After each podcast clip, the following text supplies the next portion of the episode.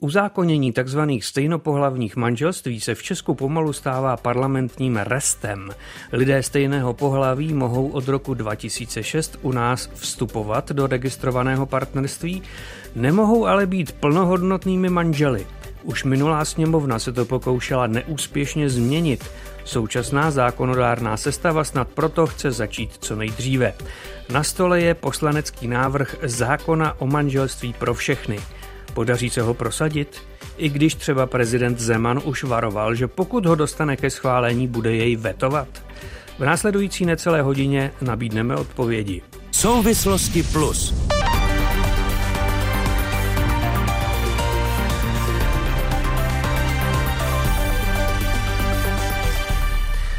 Do poslaneckého studia Českého rozhlasu vítám místo předsedkyni poslanecké sněmovny Olgu Richterovou z Pirátské strany. Olga Richterová společně s dalšími poslanci zmíněný zákon připravila. Dobrý den. Dobrý den. Do poslanecké sněmovny zdravím také Aleše Duvka, poslance KDU ČSL ze Zlína. Dobrý den. Dobrý den.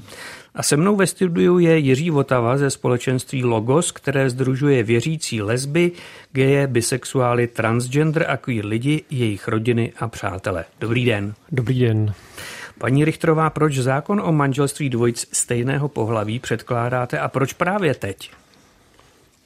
Eh, děkuji za tu otázku.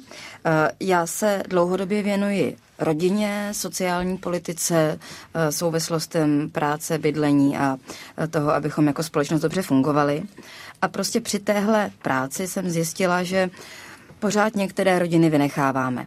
A právě proto, že válka na Ukrajině a předtím covid ukázal velice zřetelně, jak důležité je mít upravené i ty právní vztahy, to rodinné právo, protože prostě ze spousty opatření třeba těch covidových u nás například právě registrovaní partneři vypadávali a u spousty situací, které jsou vysoce nestandardní, jako třeba válka, se prostě zase ukazuje, eh, jak nejasné eh, jsou ty vztahy k dětem, eh, které vyrůstají ve svazcích, které nejsou právně ukotvené a tedy.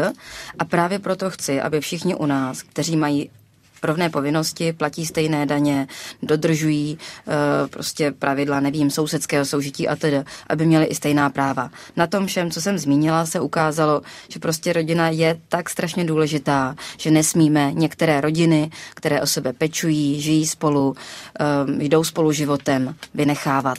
A ta velice důležitá věc pro mě je pak i signál uh, vůči mladým lidem, dospívajícím, uh, kde to se k tomu určitě v debatě dostaneme, ale ukazuje ukazuje se na číslech, že vlastně klesá sebevražednost, eh, když je eh, zákonná úprava taková, která nedělí lidi na dvě kategorie. Ten zákon, jak ho předkládáte, tedy není jenom formální změna. Místo registrované partnerství budeme nadále říkat manželství, ale jde tedy i k některým praktickým dopadům? Tam jde o to, že dnes spousta praktických záležitostí narovnána není a je toho opravdu strašně moc. Týká se to, eh, jak hm, toho, že, že nemají dnes eh, ti, kteří žijí v registrovaném partnerství nárok třeba na řadu, řadu podpor typu vdovský, vdovecký důchod, eh, ale ani věci vyplývající z možností vzít si volno v práci, vlastně z důvodu příbuzenských vztahů a nevím, třeba účasti na pohřbu a podobně. Tam je toho opravdu strašně moc nerovného. A pak praktické nerovnosti v praktickém životě nemůže vzniknout společné jmění manželů, eh, což se nezdá, ale je to vlastně docela velká bariéra a přidělává to spoustu práce, to vyjasňování a pak veliká právní nejistota eh, ve vztahu k dětem, které prostě stejně dnes eh, vyrůstají v rozmanitých rodinách a já si myslím, že ve všech rodinách by děti měly mít stejnou jistotu. Třeba když se jim něco stane, musí do nemocnice, aby u nich mohly být střídat se u nich třeba oba rodiče, kteří je vychovávají. A eh, ta potíž že dneska vlastně ta zákonná práva uh, jsou pouze uh, u jednoho rodiče z těch takzvaných duhových rodin. Nebo ještě jiný příklad s dětmi, uh, tam je velice, velice za mě důležité abychom prostě nezavírali oči před tím, že uh, se tváříme, uh, že, že, že chceme podpořit, aby děti nebyly v ústavech a já si to velmi přeju, aby vyrůstaly co nejvíc uh, v rodinách, ale vlastně u nás jednodušší třeba do pěstounské péče si vzít dítě, když jste sám, úplně sám, jako k nikomu nemáte ten formální závazek, než když jste registrovaný partner. To vlastně je blokace toho, abyste si vzali dítě do pěstounské péče z ústavu, byť byste prošli všemi psychologickými posouzeními, všemi těmi přísnými a tak je to správně eh, dlouhodobými testy. Pane Votavo, paní místo předsedkyně Richtrová toho vypočítávala hodně. Všechno jsou to důvody, proč by podle jejího názoru mělo být eh, manželství homosexuálních dvojic umožněno.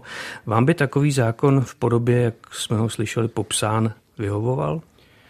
Tak eh, já si myslím na prvním místě, že se jedná o náročný úkol uzavřít manželství a paradoxně právě ten zákon eh, navrhuje něco, co je velmi konzervativního, eh, co má, eh, co znamená jak ty práva, o kterých se tak často mluví, ale také odpovědnost. Pro mě osobně, já mám třeba mnoho přátel, kteří spolu žijí 10, 15, 20 let a znám jejich život a vím, co znamená pro ně třeba vzájemná péče, sdílení věcí, které jsou jak ty veselé, tak i všechny problémy, které život přináší.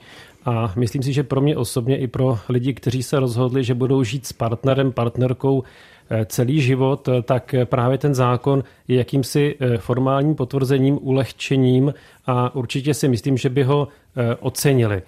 Mám pocit, že v současné době se nejedná jenom, jenom o ty právní otázky nebo detaily, o kterých se tak často mluví a na kterých se často zasekneme, ale že tam je i rovina symbolická, je to jakýsi signál, že věci myslíme vážně. A je to také otázka určité výchovy mladých generací, mladé generace, na které eh, se vlastně můžeme eh, tím zákonem eh, jako je motivovat k tomu, aby, aby šli do života s určitými představami, že budou mít určitou perspektivu, budou mít určitou naději, že ten jejich život má smysl, že zkrátka třeba i to, i ta jejich, i to jejich partnerství bude uznáno stejným způsobem, jako je to ve většinové společnosti.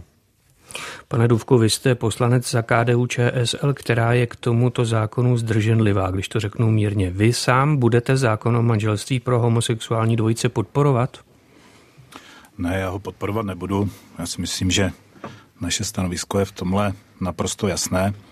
My jako nemáme vůbec žádný problém přehodnotit vlastně zákon o registrovaném partnerství, který tady byl přijatý, myslím, v roce 2006 a má samozřejmě určité nedostatky.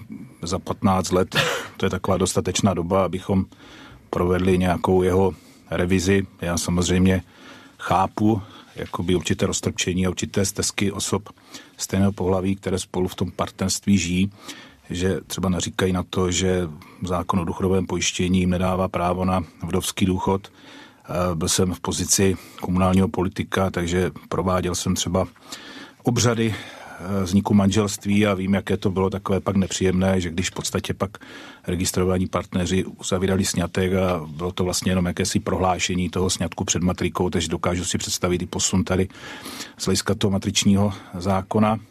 Dokážu si představit jakoby posun jako eh, v situaci, že jakoby stejnopohlavní osoby by vytvořili podobné uh, majetkové společenství, jako mají manželé spolu, společně mění manželů, i když upřímně řečeno, ta zákona úprava je taková, že není pomalu co stát. Je to v této době velmi těžké mít společné mění manželů. Ale jako mm, jako výraz eh, manželství pro svazek stejnopohlavních osob je prostě něco pro mě nepřekročitelného Stejně jako to, co tady poctivě a upřímně naznačovala paní místopředsedkyně Richtrová, to znamená, že s tím samozřejmě souvisí potom i jako adopce dětí, teď tam to stejnopolavními páry a pak název těchto vlastně jakoby společenství jako rodinou. Jo. To zkrátka dobře nejde. Rozumím vám dobře, že vám jde kromě jiného také o ta slova, o, o to, jak, jak nazýváme prostě společenství a způsob spou, soužití některých lidí kolem nás. Domníváte se, že pokud je to stejnopohlavní dvojice, nepřísluší jim slovo manželství a e, nemohou vytvořit rodinu. Je to tak? Je to tak, říkám to úplně na rovinu. Pane Votavo, byl byste spokojený s tou úpravou e, zákona o registrovaném partnerství, takže by se vylepšil? A nebo si myslíte, že by se mělo jít jaksi co nejdál, tak aby vznikl zákon o manželství pro stejnopohlavní páry? Tak já jsem rád, že ta otázka je položena mně, protože v diskuzi se velmi často politici snaží prodat určité řešení nebo navrhnout určité řešení, které pochází z jejich strany, aniž by se ptali té cílové skupiny, jestli to je to, co oni by si představovali. Pro mě osobně novela eh, zákona o registrovaném partnerství je nepřijatelná, nedává žádnou eh, novou hodnotu k tomu, eh, co bych potřeboval ve svém životě. Mimo jiné, ti poslanci, kteří dneska se snaží zastavit ten proces přijetí zákona o, nebo to manželství pro všechny, tak tito poslanci byli v minulosti také striktně proti registrovanému partnerství. Tedy jejich snaha dneska eh, obhajovat nebo prosazovat eh, reformu nebo eh, toho zákona o registrovaném partnerství se mi zdá poněkud pokrytecká.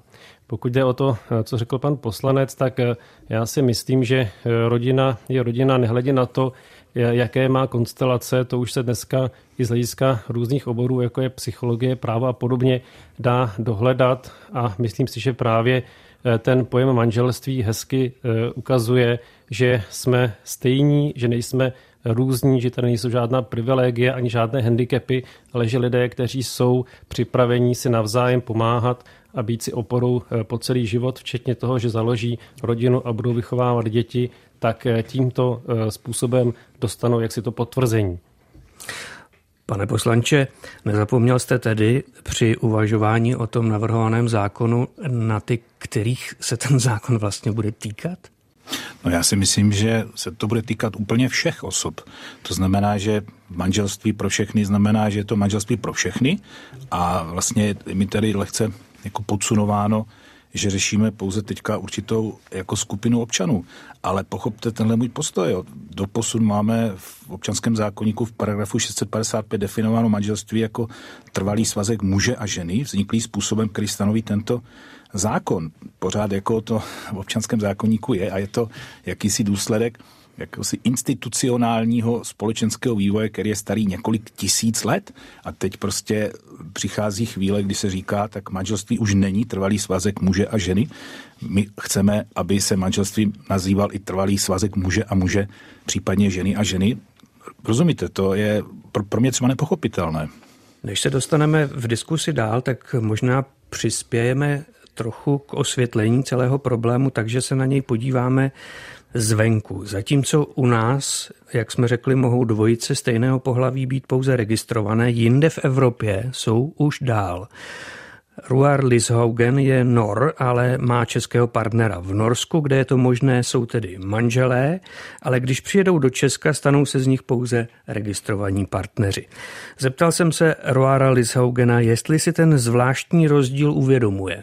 Pro mě to úplně podstatný rozdíl není když to říkám takhle, to je spíš e, citově, ale samozřejmě tam je eh, rozdíl e, praktický e, a možná i rozdíl jako symbolický. Registrované partnerství e, nezahrnuje ty práva, které manželství zahrnuje, Um, ovšem, jak nemáme s partnerem dětí, tak možná to je ten nejdůležitější bod, eh, tak to řešit nemusíme. ale jsou pak eh, takové vtipnější nebo, nebo zábavnější věci, že když jsem v Norsku, tak mám českého manžela, v Česku mám českého partnera a v Norsku vlastně jeho rodina jsou, jsou moji příbuzní, ale v Česku nikoliv dle, dle českého práva. Ale že bych to nějak osobně prožíval, tak to asi ne, ale to je spíš kvůli tomu, že vlastně ten problém řešit nemusím. Bylo v Norsku obtížné prosadit, aby páry stejného pohlaví mohly uzavírat manželství? Byl někdo proti tomu? Určitě byl někdo proti tomu. Já si myslím, že se dá říct i v Norsku, že to byl postupný proces. Eh, my máme registrované partnerství od roku 1993, 1993 a v té době ani to nebylo úplně samozřejmostí. A pak se to vyvíjelo dál a dál a až v roce 2009 se zavedlo to, čemu se norsky říká pohlavně neutrální manželství. A byla to určitě, byl to určitě postupný proces a hlasy byly určitě proti a hlasy jsou možná proti i dneska, hlavně možná v křesťanských kruzích, eh, v evangelikálních kruzích nebo v extrémní pravici. Eh, rozdíl je možná v tom, eh, že tyhle názory, negativní názory, nebyly moc a určitě dneska nejsou moc slyšet. A možná to souvisí s jistou politickou korektností, eh, kterou je Skandinávie známá, eh, a že výroky proti jsou dost eh, nepřijatelné. Staví to člověka jaksi mimo, mimo mainstream. Ale, ale určitě to byl, to byl proces a dá se taky říct, že záleží asi na tom prostředí, kde, kde se člověk nachází nebo pohybuje, eh, ale všeobecně je to úplně bezproblémové, všeobecně eh, nejsou moc hlasů proti. Eh, známý je samozřejmě teď už asi po, po celé Evropě projev našeho krále, který taky potrzoval tuhle norskou diverzitu, že to je vlastně taková vlastnost norská, že můžeme být nebo můžeme být jak, jak, jak chceme, nebo jaký, jaký chceme. Vy jste rozkročený mezi Českem a Norskem. Když se díváte na to, jak složitě se prosazují práva stejnopohlavních dvojic v Česku, je ten proces podle vás podobný tomu norskému, nebo je pomalejší, složitější? Jaký na to máte názor? Já si myslím, že to, že to pro mě je trošku těžky posoudit, ale e, dá se asi říct, že, že se taky nacházím i v Česku v jakýsi e, sociální bublině a kde se pohybuju já, tak, tak samozřejmě tam, tam, e, tam to je tolerantní. Ale v Norsku to byl proces, myslím si, že v Česku je to proces, a ačkoliv si myslím, že zákon neprojde ani tentokrát, tak, eh, tak si myslím, že je, to, že je to podobný proces a že to jednou prostě projde. Ehm, ovšem ehm, ten rozdíl eh, je možná i v tom, že ta politická korektnost není v Česku až tak nápadná a názory, které se znívají v Česku, by myslím, v Norsku už nebyly možné. Ale stejně vnímám českou společnost jako tolerantní a jí se snad ukazuje, že vlastně ta podpora je čím dál tím větší. Možná je to i tak, že to je, to je věc, které jsem si, si všímal, že ta tolerantnost Česka je možná i vlastně docela i lhostejnost, že, že, se, že je to i dost lidem vlastně jedno a e, to si myslím, že je sice trošku smutný, ale je to taky dobrý a myslím si, že e, Česká v Česku se nemůže stát e, něco jako, jako v Polsku nebo, nebo v Maďarsku. Takže skutečně si myslím, že je to dlouhý proces a, a, a že, že se určitě dojde k cíli. Někteří čeští odpůrci stejnopohlavních manželství říkají, že pro ně je problém v tom názvu, že by klidně schválili to, aby stejnopohlavní dvojice měly stejná práva, stejné možnosti, jako mají manželé, ale nelíbí se jim to slovo. Říkají, manželství to je něco jiného. Tak ať to jsou manželé, ale nesmějí si tak říkat. Vy jste bohemista, víte, jaký význam mají slova. Vidíte v tom nějakou logiku? Já si myslím, že tohle je takový typický argument, možná především citový eh, a taky jsem si všímal toho slovíčkaření, eh, že manželství je tedy svazek ženy a muže. Myslím si, že, nebo jsem aspoň četl takové Eh, takové výklady, že to, že, že to v tom slovu není ani etymologicky. A je to, je to slabý argument, ale je to argument spíš citový, eh, že to slovo něco znamená teď a nemůže to znamenat něco jiného a přitom ale jazyk se vyvíjí a jak dobře víme, slova můžou taky jako měnit vlastně svůj, svůj význam. V norštině je tohle možná jako jednodušší. E, sice to slovo taky znamená původně, to slovo, který používáme, znamená původně svazek ženy a muže, ale ale to slovičkaření mi přijde, mi přijde problematický. Jak říkáme taky, že slunce vychází a zapadá a přitom tohle víceméně vyžaduje, aby, aby země byla plochá, což asi 500 let víme, že není. Takže vlastně používat vlastně jazyk jako v tyhle argumentaci mi přijde dost, dost nesmyslný a dost laciný jako, jako argument. Ještě poslední otázku. Když bylo v Norsku umožněno, aby stejnopohlavní dvojice uzavírali manželství, stalo se potom něco vážného? Došlo k nějaké škodě, eh, o, kterou by stálo za to, o které by stálo za to se zmínit, tak jak u nás odpůrci stejnopohlavních manželství varují, že se tradice změní, něco závažného, eh, o něco závažného přijdeme? Mohl byste něco takového vyjmenovat? Myslím si, že se nestalo vůbec nic. Myslím si spíš, že ten proces jenom tak pokračoval, že to, že, že to pak mělo jako další a další implikace. Třeba, třeba i tu, že norská církev, která donedávna e, byla státní a teď už není, že vlastně i ta církev to přijala e, a, a teď už je možné jí snětek e, mezi osobami, stejného pohlaví uzavřít i v kostele. Eh, takže spíš je, to, spíš je to jenom, jsme stále v tom procesu, kde, kde se to spíš rozšiřuje. Že by se něco podstatného ztratilo nebo změnilo, tak, tak to, si, to si skutečně nemyslím. Říká Roar Lishaugen. Připomínám, že hosty souvislostí plus jsou poslanci Olga Richtrová a Aleš Dufek a předseda společenství Logos Jiří Votava. Posloucháte diskuzní pořad Souvislosti plus. Premiéra ve středu po 20. hodině večer na Plusu. Paní poslankyně Richtrová, slyšeli jsme, že ten argument, že manželství je záležitost muže a ženy, je slovíčkaření. Myslíte si to také?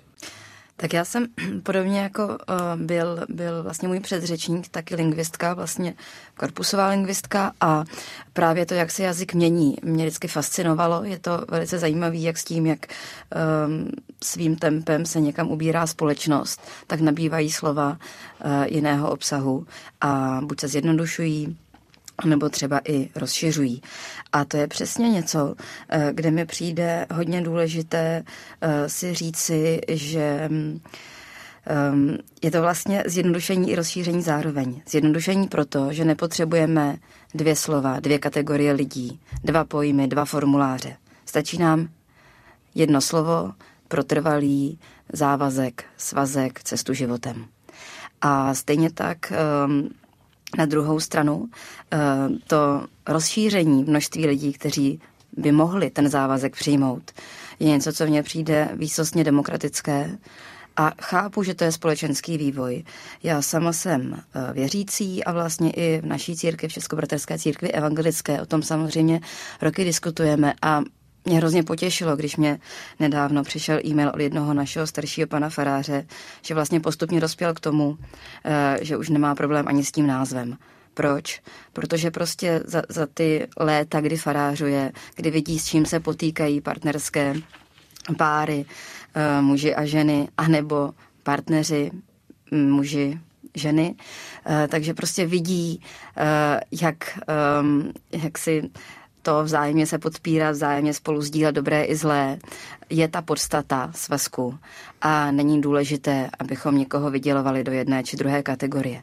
Na tom chci říct, že naprosto rozumím tomu, když je někdo prostě z důvodu zvyku, z toho, že byl dlouhodobě zvyklý, uh, že manželství je jenom něco výlučného, uh, tak um, že to bude trvat chvilku, si zvyknout třeba na tu změnu, ale právě protože v jiných zemích se nestalo vůbec nic a že Eh, tady tu možnost vdát se, oženit se, mají všichni dospělí lidé, například v konzervativním katolickém Irsku, eh, Španělsku, ehm, stejně ta konzervativní vláda Velké Británie nebo Německa eh, přijali tento zákon, vlastně velice obdobný tomu, co navrhujeme my, tak si myslím, že ano, třeba teď je taková poměrně bouřlivá nebo bohatá mediální diskuze, ale že v okamžiku toho schválení nikoho neohrozíme, nikomu se nic nestane, pár tisíc lidí bude šťastných jaksi okamžitě a potom spousta lidí do budoucna eh, bude pod menším tlakem, menším pocitem, že jsou lidi jiné, případně druhé kategorie. A myslím, že prostě týden po schválení potom vlastně neštěkne ani pes ve smyslu té široké společenské debaty, protože se nic pro nás, eh, kteří dnes už můžeme být v daní a ženatí nezmění, v dané a ženatí, ale že se hodně významně to změní právě pro ty dospívající a mladé lidi, kteří jsou um, jinak orientovaní a mají to dneska těžké. To je, myslím, potřeba si přiznat a je to něco, co je tak dobře vidět na číslech, eh, že bych to ráda zopakovala. Vlastně dělají se studie kdy se srovnává míra pokusů o sebevraždu a sebevražednosti právě zejména u mladých lidí, ale nejen u nich, i obecně. U lidí neheterosexuálních versus uh, lidí heterosexuálních a na mnoha z těch tisících lidech statisticky vyplývá, že právě u mladých v období dospívání a rané dospělosti je ta míra sebevražednosti obrovská a klesne, uh, když je přijat zákon, uh, který vlastně už nedělí na dvě kategorie. Dává úplně stejné práva a povinnosti všem. To mi přijde velice podstatné. Domnívám se, že to je velký argument pro to, abychom prostě ušetřili životy mladých lidí, kde uh, samozřejmě vědci uh, řeší interpretaci těchto výsledků. Ty výsledky uh, těch, těch statistických srovnání jsou jednoznačné a ta interpretace směřuje často i k tomu, co říkal um, vlastně pan předřečník, že některé opravdu poškozující výroky některá slova o homosexualitě jako nemoci a podobně pak už nezaznívají. A to je taky hrozně důležité, abychom zbytečně nepoškozovali eh, mladé lidi tím, že za to, že se nějak narodili a prostě takový jsou, a já si myslím, že takové je i pán Bůh chtěl, tak eh, že za to je prostě společnost dělí na lidi dvou kategorií. Pane poslanče Duchku, já se vrátím k, s dovolením okrůček zpátky. Slyšeli jsme, že v Norsku po přijetí zákona o e, stejnopohlavních manželstvích se vlastně nic nestalo. Padla tady i domněnka, že u nás by se také nic vážného nestalo. Naopak, několik tisíc lidí by bylo okamžitě mnohem spokojenějších než dosud. To není argument pro vás, abyste e, ten zákon podpořil? Tak z krátkodobého hlediska se v Norsku zřejmě určitě nic nestalo. Nicméně tohle je tak zásadní změna ve společnosti přijetí tohoto zákona, že na nějaké vyhodnocení se může čekat klidně třeba generaci dvě. To vůbec není argument, že se po přijetí zákona nic nestalo a lidi si za měsíc zvykli. Víte, já si myslím, že slova jsou naopak velmi důležitá. Já velmi mám oblíbený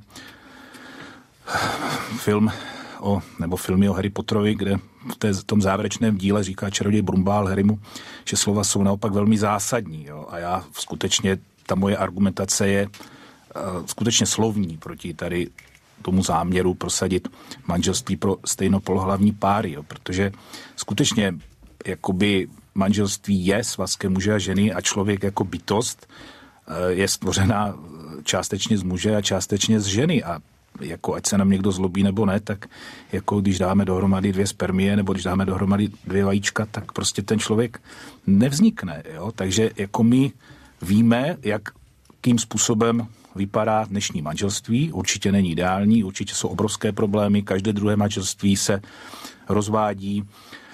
E, někteří lidé do manželství nevstupují vůbec a já jsem nebo takový velký bojovník proti tomu, aby jsme vždycky říkali, že bojujeme za tradiční hodnoty, protože oni žádné vlastně tradiční hodnoty historicky nebyly. Vždycky je v historii nějaká ta situace, nějaká, když se podíváme třeba do 18. století, jak vypadalo manželství, to byl svazek, který trval několik let a můžeme říkat, že tehdy bylo manželství krizi, v krizi ve středověku, kdy v podstatě panovník měl nějaký formální snětek s nějakou šlechtičnou a žil si svůj život, taky to manželství nebylo ideální, ale vždycky ta společnost dbala právě na to, aby vlastně měla nějaký ten ideál, pro další generace, pro výchovu dalších generací a to je vlastně tenhle svazek muže a ženy, kteří vytváří nového člověka a, a s tím mužem a ženou se vlastně jako to dítě identifikuje. A vlastně my tady teďka jakýmsi způsobem a vy jste to řekl sám, krátkodobě to nemusí znamenat vůbec nic, to máte naprostou pravdu. Několik tisíc lidí může být jakoby spokojenější, šťastnější, ale z dlouhodobého hlediska to může být pro společnost problém. Já nerozumím, v čem by to měl být z dlouhodobého hlediska pro společnost problém. Já si myslím, že v tom, že v podstatě dítě jakoby ztratí právo na otce a matku. To znamená, jakoby je skutečně ten člověk je stvořen jakoby z, z otce a matky. Já si myslím, že to je poměrně zásadní věc, ne? Pane Votavo, myslíte si, že tím, že by se uzákonilo stejnopohlavní manželství, že by děti ztratili právo na otce a matku, tak jak říká pan poslanec? Tak eh, tady to téma je typické pro celou debatu, eh, totiž že se spojuje mnoho věcí dohromady a dělá se z toho taková bramboračka. Tam, kde by měli mluvit odborníci pro tu jednotlivou oblast, ať už to je právo nebo psychologie a podobně. A eh, v případě právě práv dětí, protože to je primární otázka práv dětí, tak eh, si myslím, že panuje schoda právě v tom, co říkal pan poslanec, že dneska odborníci na náhradní rodinnou péči ze všech stran se shodují na tom, že dítě má mít právo znát své biologické rodiče. Je to součástí práce s eh, náhradním rodičovstvím i u párů heterosexuálních, kdy se doporučuje, aby lidé, kteří adoptují dítě třeba v raném věku, tak eh, mu včas v době, kdy už začíná věci chápat, eh, ho informovali o tom, eh, že byl, bylo adoptované a samozřejmě i v dospělosti to dítě potom má dneska možnost v určitém věku se s těmi biologickými, no, s identitou biologických rodičů seznámit. Tedy v mém případě ta, ta otázka zákona o manželství pro všechny není v žádným způsobem ohrožující pro výchovu dětí. Víme, že současná situace eh, ukazuje, že děti prospívají dobře v prostředí, které je stabilní, ve kterém jsou milovány a přijímány. A to nehledě na to, jestli je ta rodina složená eh, tak nebo onak a naopak eh, jsou eh, daleko ohrožené, pokud i v těch heteropárech je eh, to dítě vystaveno různým konfliktům, nestabilitě a podobně. Čili ta otázka adopcí nebo výchovy dětí je podle mě často připojováno jako, jak, jak, jako jakási hrozba nebo argument, který primárně nesouvisí s tím faktem zavedení manželství. To je můj názor. Paní poslankyně Richtrová, vy byste měla nějakou obavu z toho, že děti budou vyrůstat se dvěma rodiči stejného pohlaví? Myslíte si, že by byly nějak znevýhodněny? Tak eh, zaprvé je potřeba si říci, že je realita, že v takovýchto rodinách prostě mnoho a mnoho eh, patrně tisíc dětí v České republice vyrůstá a um, já za Piráty jsem si vždycky říkala, že je důležité, abychom realitu pozorovali a přijímali. A co se týče práv těch dětí v těchto svazcích, tak jsem už líčila vlastně na úvod našeho pořadu, eh, kde to hapruje, eh, kde jim chybí jistota, když jsou v nemocnici nebo na zdravotním ošetření, že tam můžou jít s tím druhým rodičem, který nemá dnes ten, ta, ta zákonná rodičovská práva. Takže proto bych ráda, aby tyhle děti měly stejnou ochranu ve vztahu ke dvěma rodičům jako děti vyrůstající v jiných rodinách, prostě aby všechny děti v naší zemi, eh, které vyrůstají s rodiči, eh, je mohly mít u všech právních úkonů, co potřebují, u všech zdravotních péčových služeb. A stejně tak zkrátka u té debaty, jak se tam opravdu míchá dohromady to, co se dneska už z psychologie jasně ví, tak ano, Eh, je velice důležité, aby děti eh, znali své rodiče a eh, u těch adopcí se to přesně, když jsou osvojené děti malé, tak se to myslím, velmi správně zdůrazňuje, aby do věku 6 let vlastně opravdu znali pravdu, aby nedošlo k narušení důvěry, aby věděli, jak se dostali do té adoptivní rodiny. A tak jenom chci říct, tohle je téma, které se ale samozřejmě hlavně týká obecně práv dětí jako takových, v kterých se to hodně učíme a v poslední době se hodně posouváme.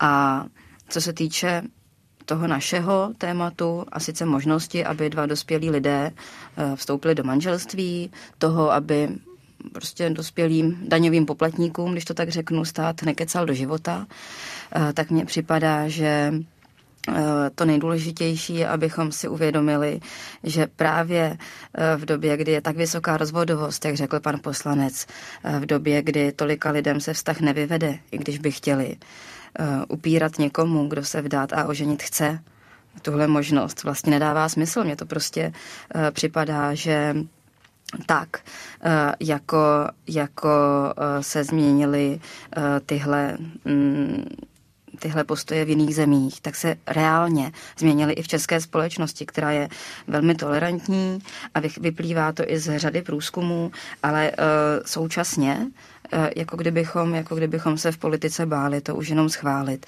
Vlastně z řady průzkumů vyplývá ta většinová podpora um, rozšíření manželství, manželství pro všechny a stejně tak vysoká tolerance, vysoká otevřenost české společnosti a v tom zase předchozím v té zkušenosti osobní zaznělo slovo lhostejnost, ale víte, že asi, aspoň z toho, co zažívám já, um, myslím, že to je spíš takový jako respekt tomu, jak to druzí lidé mají, že u nás je poměrně, poměrně nízká ideologičnost společnosti, za to jsem ráda.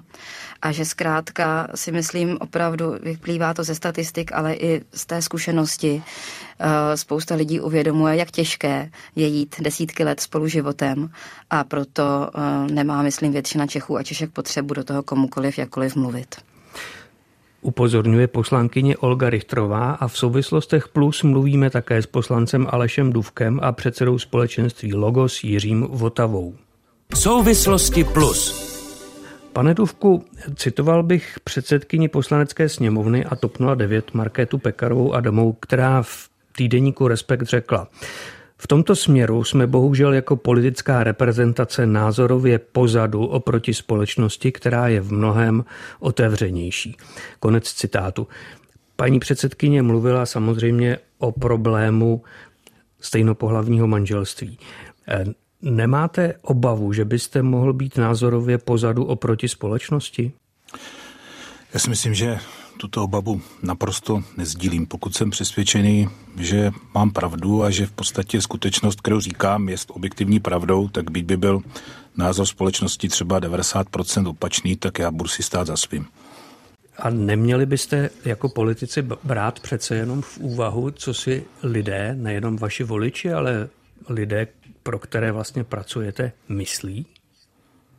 Já si myslím, že tohle téma, které teďka řešíme, v podstatě není asi, nebo nebylo tím hlavním tématem loňských parlamentních voleb a myslím si, že ty volby byly trochu o něčem jiném. To znamená, že my jsme se tady v rámci koalice dohodli, že v podstatě toto bude předmětem volného hlasování mezi poslanci a myslím si, že ať to dopadne, jak to dopadne, ta koalice bude fungovat potom hlasování dál a určitě není důvod jakýmkoliv způsobem cokoliv měnit. My se tady v tomhle celkem respektujeme.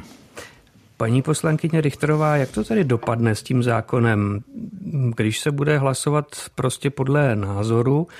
Myslíte si, že to sněmovnou může projít? Um, já jsem přesvědčená, že to je věc, která jednou určitě projde.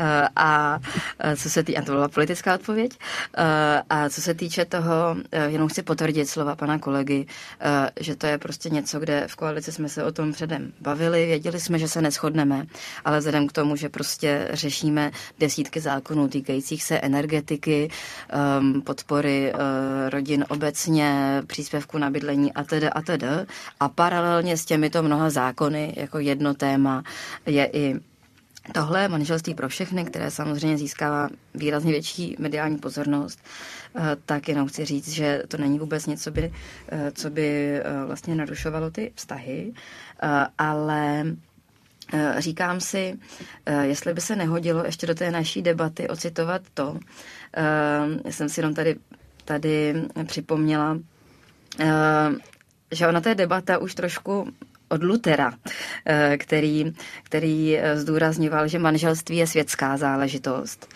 A prostě my jsme um, samozřejmě uh, společnost sekulární, jsme společnost, která uh, si uvědomuje, že jít spolu životem má nějaký další rozměr, ale ten necháváme na každém. A já bych jenom ještě zaapelovala. Myslím, že to, že lépe je dvěma než jednomu, jak je i uh, samozřejmě v knize Kazatel, uh, že to prostě platí pro úplně všechny páry. A že tak, jako o tom začínal debatovat už před staletími ten Luther, uh, že snětek je samozřejmě závažný, ale zkrátka právní úkon. A tam, kde to chtějí um, lidé brát jiným způsobem a já si toho velmi vážím. Chápu, že to uh, prostě má velký rozměr, ta, ten obřad a ta svátost pro mnohé, tak ale nechť uh, si toho užívají, každý, kdo to tak cítí, ale nechť je možné pro nás všechny mít jednu kategorii, být všichni stejnými lidmi, mít rovná práva, rovné povinnosti a jedno manželství. Pane Votavo, když sledujete naší debatu a vůbec společenskou debatu a debatu v médiích týkající se stejnopohlavního manželství, máte pocit, že ta debata eh, bere v úvahu všechny podstatné věci nebo na něco zapomínáme? Tak eh, ta debata už eh, trvá poměrně dlouhou dobu a myslím, že pro pozorného posluchače nebo čtenáře se řada těch témat objevila nebo eh, objevila jako diskuz, nebo téma diskuze. Já bych řekl, že eh, určitě se zapomíná na tu pozitivní stránku. Málo se zdůrazně ta pozitivní stránka a vedle toho se často mluví o těch negativech. Pan poslanec zmínil, že ten eh, přístup je ohrožující, nebo že i když to je menšinový názor, tak on si myslí, že rovné manželství bude dlouhodobě někoho ohrožovat. Já si myslím, že to, co je z hlediska třeba křesťanských hodnot velmi důležité, je právě podpora života, přitakání životu, nebo život jako hodnota. A e, pro mě v tom celém tématu je opravdu důležitá ta věc, že my právně v tom občanskoprávním e, prostředí můžeme podpořit něco, co je dobré i z hlediska e, nadčasových hodnot. A to je právě podpora života, který má smysl, který může být naplněný. Navíc se málo možná zdůrazňuje, že úprava vztahu mezi dvěma lidmi skutečně může zlepšit jejich nejenom právní kondici nebo vztahy, ale jejich psychickou kondici, fungování. A z toho prostředí, které je v rodině, v tom vztahu, potom profitují nejenom ti dva konkrétní lidé, ale i jejich okolí a potažmo celá společnost. A to je pro mě základní a důležitá eh, hodnota, eh, která se málo zdůrazňuje, že to téma, často se to téma prezentuje jako nárokovost nebo požadavky, ale je to v zásadě téma o pozitivním eh, přístupu k lidem, kteří se rozhodli něco obětovat, kteří se rozhodli o něco usilovat. A v tomto směru myslím, že je úplně logické, že společnost a stát by měl tímhle způsobem takový záměr podpořit. Ještě z jednoho hlediska bych se na to podíval, pane poslanče, KDU ČSL, jejím jste členem, je křesťanská strana. Souvisí vaše výhrady k homosexuálním manželstvím také s tím, že jste stranou zastupující věřící voliče? Samozřejmě, že jsme strana, která zastupuje i věřící rodiče, ale myslím si, že voliče. I rodiče. Taky, I rodiče ale jako ne, nemyslím si, že je to to hlavní. Jo. Já všimněte si, že já jsem nepoužil do této chvíle jediný nějaký náboženský argument, nebo necitoval jsem tady z písma svatého, protože si fakt myslím, že naše společnost je spíše jakoby taková agnostická, nikoli ateistická a že není dobré tady náboženský témata zatahovat do této racionální diskuze. Znovu říkám, naše argumentace je jednoduchá. Jsme pro zrovnoprávnění svazků osob stejného pohlaví, ale jsme proti tomu, aby se tento svazek nazýval manželstvím a jsme proti tomu, aby tyto, tyto osoby měly právo osvojovat děti. A nesouvisí přece jenom vaše, řekněme tedy nikoli náboženské, ale snad můžu říct konzervativní hledisko s tím, že jste strana křesťanská a že máte blízko, řekněme, ke katolické církvi, k dalším věřícím skupinám v České republice? A tak samozřejmě, že to tam určitou roli hraje. To zase by, byl, by bylo právě to slovíčkaření, kterému jsme se tady snažili vyhýbat. Jo? Ale náš argument je, je takový, že prostě manželství to není produktem pouze křesťanství, že? ale manželství jako, jako svazek muže a ženy byl ve starém Římě, byl v podstatě v nějaké podobě ve všech, ve všech jako společnostech, které poslední tři tisíce let byli počínaje třeba starým Řeckem. Takže skutečně to není ten hlavní důvod, že jsme křesťanská strana a že hodně lidí u nás je katolíků. Pane Votavo, vy jste také věřící, dokonce předseda společenství LGBT věřících. Setkal jste se s výhradami k manželství osob stejného pohlaví, které byly založené na víře nebo na křesťanských názorech? Tak tady je potřeba eh, připomenout, že eh, naše společnost, eh, i ta společnost, která se řadí do kategorie věřících, tak je velmi diverzifikovaná a jsou církve, které jsou poměrně otevřené problematice LGBT kv lidí. Eh, je to právě zmíněná církev eh, Českobartrská evangelická, která nedávno přijala prohlášení, které do jisté míry právě zdůrazňuje, že jsou součástí církve, včetně všech jejich oblastí života. A pochopitelně jsou tady ale i skupiny, které eh, jsou nějakým způsobem, nebo které se vymezují vůči eh, manželství jako takovému. Eh, my respektujeme to, že manželství právě v té oblasti náboženské má určité přesné vymezení eh, je považováno třeba katolickou církví za svátost a já osobně si nemyslím, že by se učení církve v nějakém dohledné době v této oblasti měnilo. Nicméně eh, to podle mého názoru nemění nic na možnosti, že i církve eh, mají přistoupit k těmto svazkům Eh, pozitivně a že třeba požehnání něčeho, co je dobré ve smyslu, které, který jsem tady zmínil, tedy to, že lidé si eh, projevují lásku, podporují se, čili vlastně vyjadřují něco, co je v základech křesťanství, takže by to ty církve měly udělat. Pochopitelně ty eh, velmi konzervativní odmítavé názory se objevují z řad různých okrajových skupin, které v některých případech tady odmítají manželství stejnopohlavní, ale v těch krajních případech spochybňují vůbec Eh, známou, eh, známý fakt, že homosexualita eh, je nějaké trvalé zaměření nebo tvrdí, že homosexualita je dokonce nemoc a podobně. Čili těch, to spektrum názorů je velmi široké, ale řekl bych, že většinová společnost, společnost těch věřících dneska je relativně tolerantní, pokud jde o životní způsoby lidí, kteří žijí v trvalém svazku a kteří se snaží naplnit Eh, ten ideál lásky, který se blíží tomu manželství. Tedy to je věc, která je oceňovaná, která je vnímaná a myslím si, že by měla být, nebo nevidím žádné překážky, proč by i lidé, kteří jsou eh, relativně konzervativní nebo zakládají svůj pohled eh, na svět, na hodnotách, které mají blízko ke křesťanství, proč by jim mělo vadit občanskoprávní opatření, které umožní vlastně manželství pro všechny. Snažíte se vést nějaký dialog s těmi konzervativnějšími lidmi, kteří eh, jsou proti tomu, aby eh, bylo u nás uzákoněno stejnopohlavní manželství. Daří se vám to? Tak. Myslíte si, že těch námitek, o kterých tady už byla řeč, je stále méně? Ještě jednou bych rozlišil tu rovinu občanskoprávní, dejme tomu, a rovinu Eh, která patří víc do oblasti náboženství. My jsme eh, v rámci posledních přibližně dvou nebo tří let vedli mnoho eh, diskusí a jsme k diskusím připravení. Ty diskuze probíhaly jak na půdě církve Českobatrské evangelické, tak i na půdě jiných církví.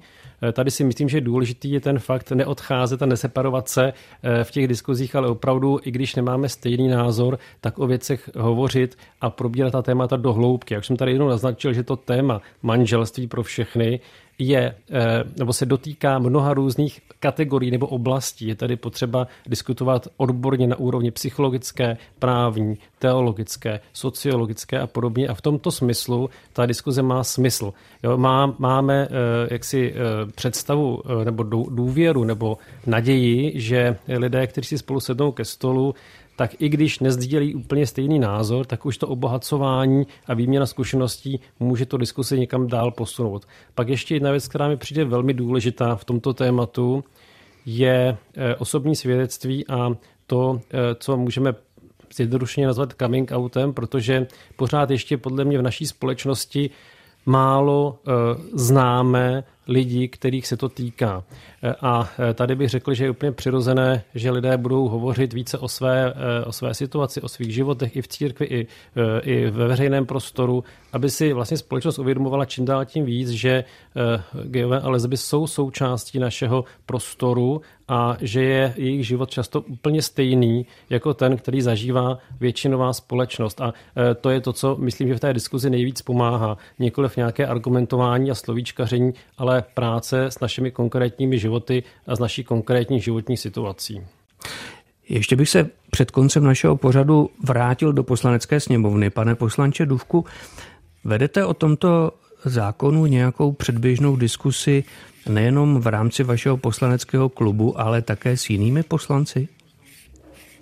Já bych teda ještě chtěl říct, že to, co vlastně pan předřečník teďka říkal, já s tím vůbec nemám problém. Jo? To jako měl naprostou pravdu v tom, jakým způsobem se teďka vyjadřoval. Eh, ty své pocity, ty jsou naprosto legitimní a naprosto je respektuji. Pokud se týká samozřejmě té otázky, to znamená, jestli vedeme nějakou diskuzi, tak...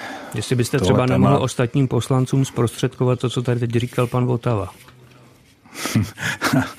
to je samozřejmě možný, já jim to určitě řeknu.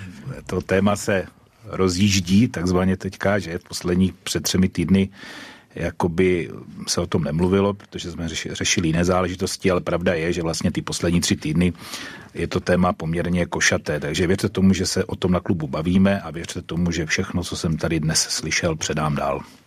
Paní poslankyně Richterová, myslíte, že může v rámci diskuse, než se k tomu zákonu přikročí, ještě nějak změnit rozložení eh, sympatizantů a odpůrců? Děkuji za tu otázku. Já si myslím, že určitě. A třeba takováto diskuze eh, do hloubky a se spoustou aspektů jako dnes, myslím, velmi pomáhá. A vedle, vedle toho, že prostě za Piráty chceme rovnost před zákonem pro všechny, kdo mají stejné povinnosti, tak eh, bych ještě zdůraznila, že si myslím, že do té diskuze vstupuje i pohled um, jaksi rodičovský. Já sama mám dvě malé děti a prostě nevím, um, jaké budou. Nevím, jak se narodili. A přeju si, aby vyrostly do společnosti, která je bude přijímat. A to tím, že budou stejné možnosti, stejná práva a stejné povinnosti pro všechny. Na tom chci ukázat, že si myslím, že tohle si uvědomuje čím dál tím víc lidí. Nikdo nevíme, eh, jaké děti jsou nám naděleny a nikdo si nepřejeme, aby museli čelit zbytečně větším těžkostem, než je, eh, než je stejně život přinese. A tohle se právě stalo v těch jiných zemích po přijetí eh, zákona, který ve finále znamená takovou i jako rovnost ve všednodenních situacích, kdy vyplňujete dotazník pro zaměstnavatele a už nemusíte zaškrtnout kolonku, že jste registrovaní partneři, anebo že s nikým nežijete, ale můžete tam dát to stejné manželství jako všichni ostatní, kdo žijou v trvalém láskyplném svazku.